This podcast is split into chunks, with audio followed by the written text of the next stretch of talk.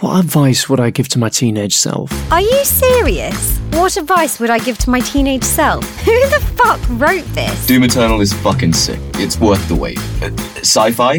Now cool. All the comic books you were teased for reading are now blockbuster films. Although I wouldn't recommend being bullied for the majority of your teens on Groupon, Being a teenager will be the best and worst of times. Skive more, work less, if in doubt, blame Peter. You'll learn the hard way that your happiness is more important than the esteem of others. Adults are usually wrong. You'll miss the intensity of it all. That. love yourself. But you're gonna marry an absolute stunner. Thank God you're not a teenager now. Be proud of the way you look. Hold tight until your mid 20s. Life is better once all the toxic people are out of it. Don't change a thing or listen to anyone. Don't ever back down.